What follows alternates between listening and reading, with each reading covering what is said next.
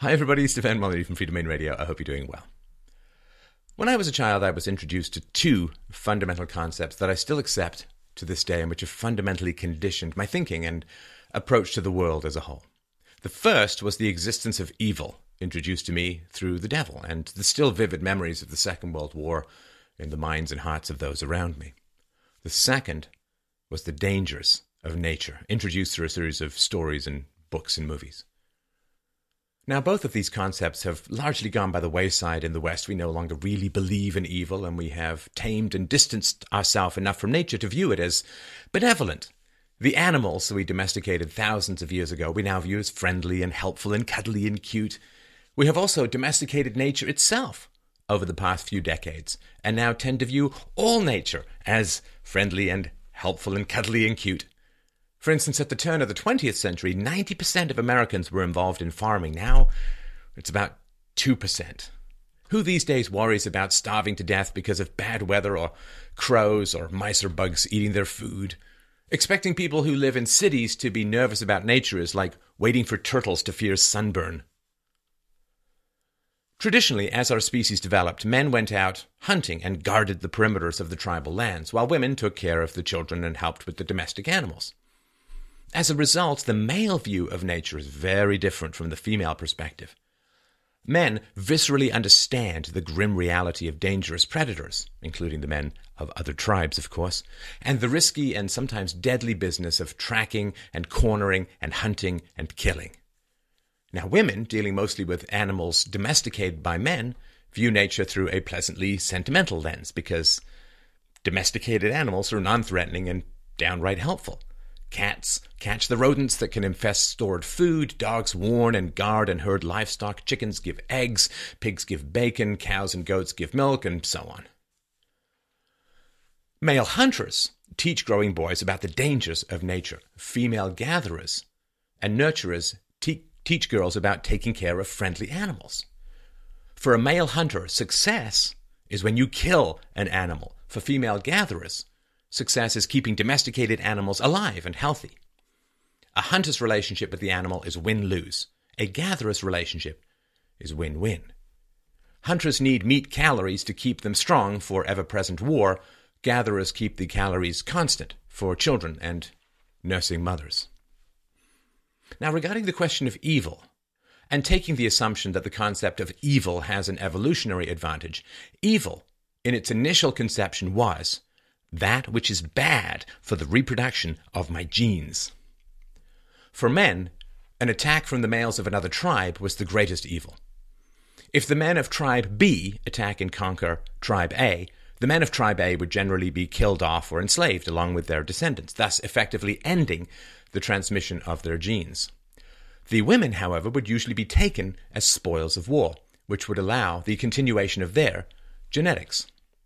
Thus, men are conditioned by evolution to guard the tribal perimeters and fight to the death. If they die in battle, at least their descendants may survive. And by the way, this explains something that often confuses people about World War I that young men would prefer to go and fight rather than be handed a white feather by young, fertile women. The answer comes from evolution. If women refuse to breed with pacifists, the man's genetics would end there. If the men go and fight and live, and are thus accepted by fertile women afterwards, their genes have a chance of survival roughly equivalent to their chance of surviving the war. If no woman will sleep with a pacifist, his gene transmission drops to zero.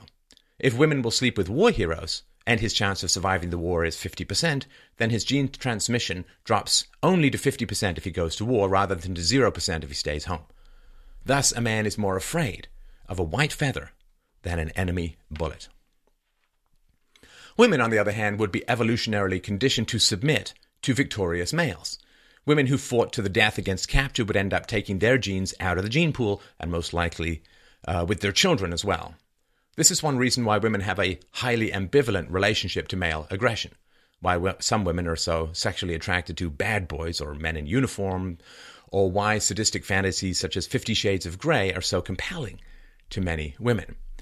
Women who universally rejected male aggression would be quickly weeded out of the gene pool since they would refuse to mate with or raise the children of the males who conquered their tribe. Assuming pacifism has some genetic component, it would be quickly weeded out of the gene pool, although the free market, by sublimating male aggression to market competition, to some degree favors brains over brawn. These contrasting relationships with evil and with nature have been shifting more and more to the female perspective over the past few decades in the West, elevating the multicultural denial of human evil and the sentimental view of friendly nature while denigrating male cautions and fears as irrational bigotry. Being terrified of infection or locusts in the Middle Ages made good sense. Being terrified of infection in the age of hand soap and antibiotics seems just a little bit paranoid.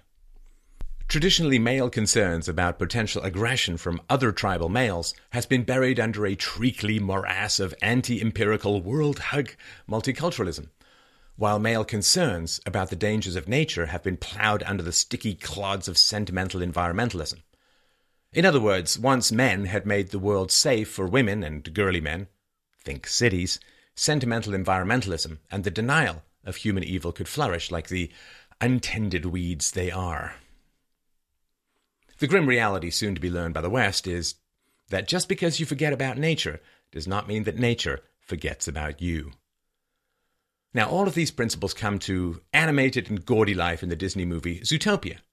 In this highly theoretical girly universe, all the animals live in peace and harmony with each other at the price of having nothing to eat except the odd illicit popsicle.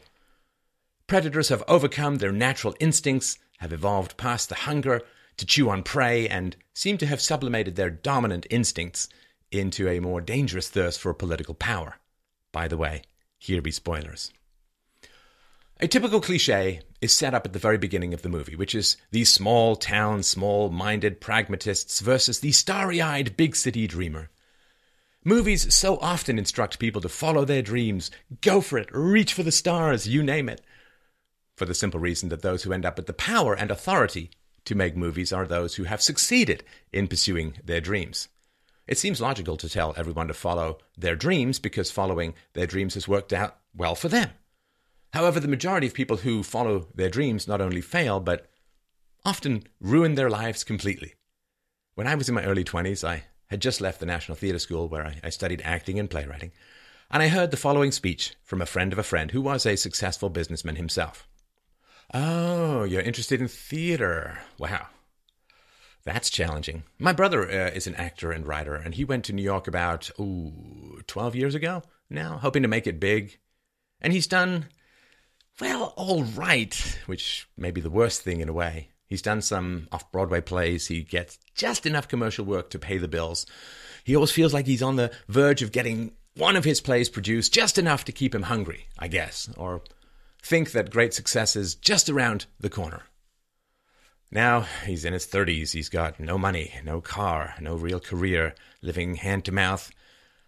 And the thing is, he looks at my life. I'm married with three children, and he wants to get married and have kids, but he's basically tortured because he spent 12 years pursuing this thing, his dream, and he hasn't failed, but he hasn't succeeded either. He's kind of stuck in nowhere land. It's that waiting for the next thing, you know, where the longer you spend waiting for the bus, the less likely you are to get up and just walk. And for him to like abandon his 12 year investment now is like torture.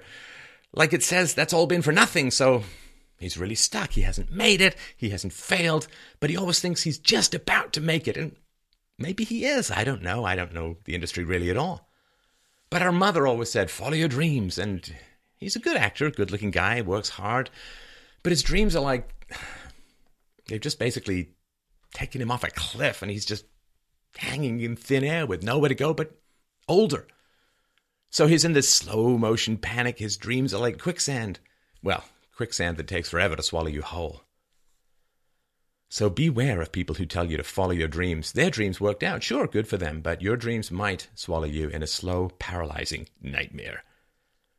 Thus, when the little bunny's father says that it's good to have dreams, but don't believe in your dreams too much, he's actually giving some decent advice.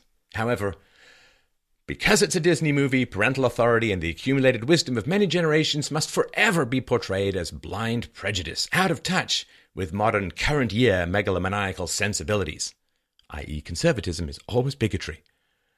The father says that if you never try anything new, you can never fail. But the movie is chock full of so many cliches that it seems like the writers actually followed the advice of the father they mock in the script.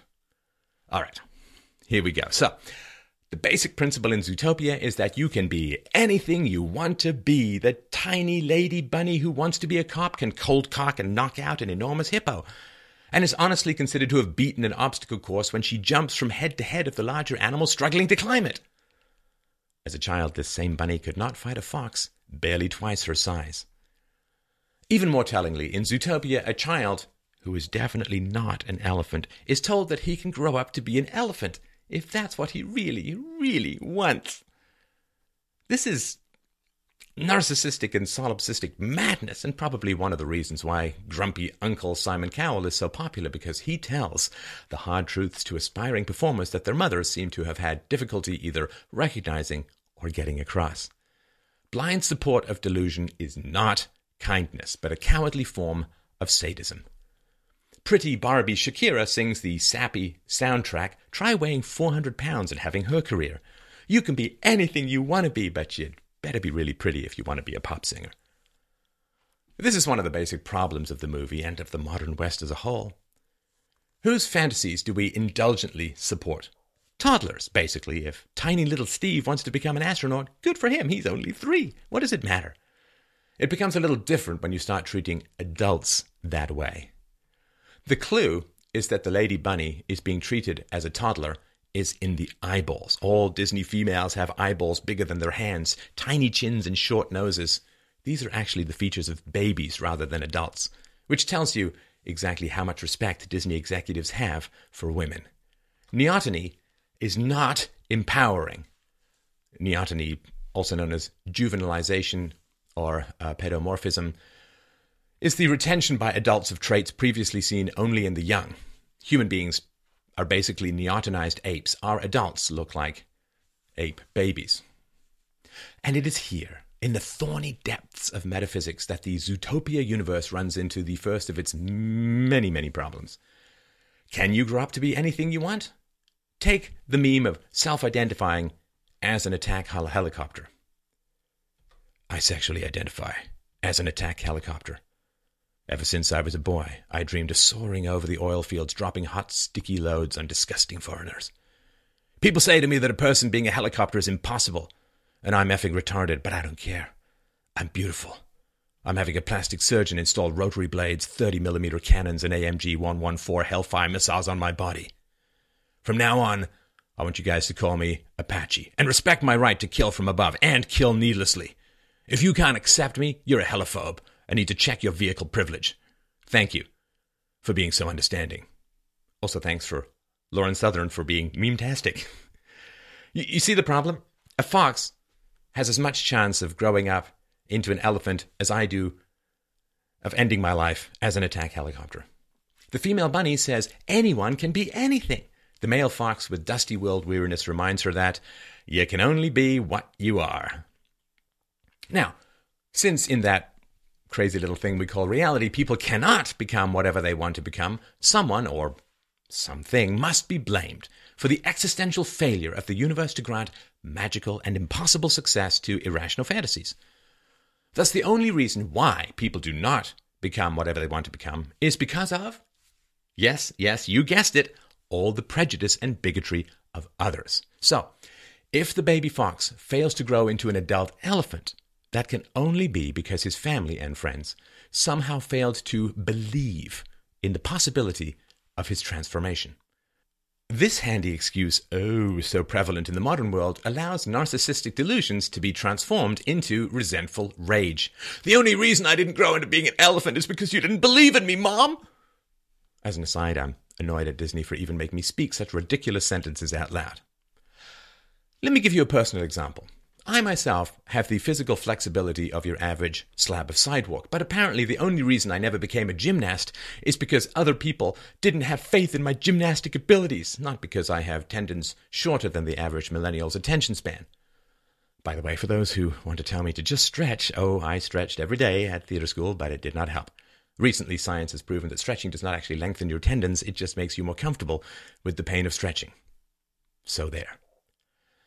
In this insane, never say no world of utopia, a mouse can beat up a rhino, a rabbit can take down a hippo, a fox can grow into an elephant, and, the, and only prejudice and skepticism stand between the mad dreamer and his delusional dream. Identity politics is deeply woven through the entire movie. Foxes are considered to be sneaky, and lo and behold, foxes are, in fact, sneaky. Now, studies have repeatedly shown that prejudices are generally founded on more than a little bit of truth. Imagine trying to create the stereotype of criminal Asian grandmothers. That would be too obvious comedy at best. Or take the comedy staple of elderly ladies, or me for that matter, doing gangster rap. So if people believe that foxes are sneaky, and foxes are in fact sneaky, what is wrong with the generalization? Well, as the fox explains, it's not his fault at all. You see, since everyone thinks he is sneaky because he is a fox, he might as well be sneaky, since everyone's going to think that anyway. You see, the prejudice exists because everyone believes it, not because foxes have any tendency towards sneakiness. Sorry for all these asides, but really that does not at all explain where the prejudice arose from in the beginning. This circular argument, foxes are sneaky because everyone thinks they are sneaky, must have had a beginning point. Plus, of course, small predators are sneaky. They can't overpower much. So here, Zootopia shows us two fundamentally oppositional perspectives and makes no attempt to resolve them. See, for the girl bunny who wants to become a cop, everyone's belief that she cannot do it is irrelevant. She refuses to conform to other people's perceptions, which is noble, brave, and admirable. For the male fox, everyone's perceptions are so compelling that he just conforms to their expectations. For the bunny, female of course, oppositional beliefs don't matter. For the fox, predictably male, oppositional beliefs define his entire personality and existence. yeah, because we all know just how easily women, rather than men, defy social conventions and general prejudice. To help you untangle the obvious metaphors, the bunny represents a single, ambitious white human female, while the fox represents blacks and Latinos. The bunny even calls the fox articulate, which is an ancient offensive term for intelligent blacks, once used by Democrat VP Joe Biden to describe Obama. The police chief, an angry bull Cape buffalo, because stereotypes are bad, you see, wants to use the rabbit in a non physically confrontational role, which she objects to enormously. As it turns out, this is in fact the role she is best suited for, figuring things out rather than trying to use her microscopic muscles. By the way, studies also show that female police officers, presumably because they lack the capacity to physically intimidate suspects, end up shooting people more than male police officers, but I assume that None of these additional shooting victims were writers of this movie. Now, after a ridiculously easy series of clues, if you can believe it, the rabbit sees the fox she met earlier in the only photograph of an abduction. The fox and the rabbit find out that predators are reverting to their natural state and attacking others. It is actually telling that the portrayal of predation is utterly unrealistic. The predators just go completely psychotic, attacking everything in sight with wild Marty Feldman bug eyes, which is Ridiculous. Predators stalk and sneak and attack with cold calculation. They don't attempt to eat the back seat of a limousine. Now, fortunately for the movie, America was and still is experiencing a significant uptick in violent crime uh, at the time the movie was released. And so the question of why predators are becoming more aggressive was particularly relevant. For the record, Canada is also experiencing a crime wave because, hey, you lock up a lot of criminals, then you forget how dangerous criminals are, so you let them out. Then you remember how dangerous they are, and so on. The question of whether certain groups in society are more prone to aggression is very important, and I was truly wide eyed, slack jawed, open mouthed when the question was actually raised in the movie as to whether predators are somehow biologically more disposed to aggression. As it turns out, a politician is behind the policy of setting various groups against each other in order to make the animal kingdom easier to rule. Gosh, that reminds me of endless mainstream media race and class and gender baiting, but that comparison is almost too obvious to make. As it turns out, the female sheep, mayor's assistant, is behind all this predator baiting, which is also especially instructive. One goal of physically weak people, most women and some men, is to set physically stronger males against each other in order to reduce the number of males who can overpower the weaker specimens. The fact that a female sheep is goading predators to attack in order to more easily rule over a fear ridden population reminds me of uh, some female European politician whose name uh, escapes me, just for the moment. By setting alpha criminals against alpha cops, the weak beta reporters in the mainstream media follow the same pattern. If alpha males are destroyed or carry a significant liability of danger, the sexual market value of beta males rises. If a police officer ends up more likely to be killed, women will be less likely to choose police officers, and slightly more likely to choose low T reporters with chicken chests and cushy chair butts. The idea that women provoke fights in order to gain power reminds me of the old low rent female habit of going to a bar, starting a fight, and sleeping with the winner. The idea that desires rather than reception should define opportunity is the classic low talent approach to any competitive market. In this pathetic view, the winner of the singing contest should be the one most desperate to win rather than the one who can sing the best. The happiness of the aspirant, not the audience, is all that matters. Obviously, Kelly Clarkson would not benefit from this rule while William Hung would. The greatest singers prefer a meritocracy while the weakest oppose it. Opposing a raw meritocracy is a confession of incompetence, desire, and hatred. Think of the amount of energy the mainstream media puts into opposing Republicans and supporting Democrats in the United States. For any with clear eyesight, this is a confession that the mainstream media believes that Democrat politicians are incompetent and cannot prevail in an even handed competition. You do not bother crippling the opponent you are sure will lose anyway, only the foe you know will win in any kind of fair fight. The mainstream media's hatred and opposition of Donald Trump, for instance, is a form of praise and respect. They believe he will likely win without their opposition. Thus, the degree of their opposition is the degree of their respect for his prowess. The end of the movie is rather chaotic and incomprehensible. The pleas for tolerance and mutual understanding are so cliched that one feels that even the movie makers are bored with such platitudes. In the context of the movie, these pleas make no sense whatsoever. The former predators went crazy because they were drugged with a maddening pollen, not because they were misunderstood or misinterpreted. When the weasel went crazy and attacked his driver, this had nothing to do with any breach of multicultural cliches. Talking about mutual understanding in the face of psychotic madness is like teaching children to nicely pet a rabid dog. It is not only false, but extremely dangerous. This is the subtle and highly objectionable bigotry and anti masculinity that pervades the movie. A movie that claims to oppose prejudice, but is full of sneaky foxes, vicious weasels, donut eating cops, cruel southerners, king lions, slow sloths, fast rabbits, angry bulls, over emotional women, Italian mobsters, is surely working somewhat against its own principles, to put it mildly.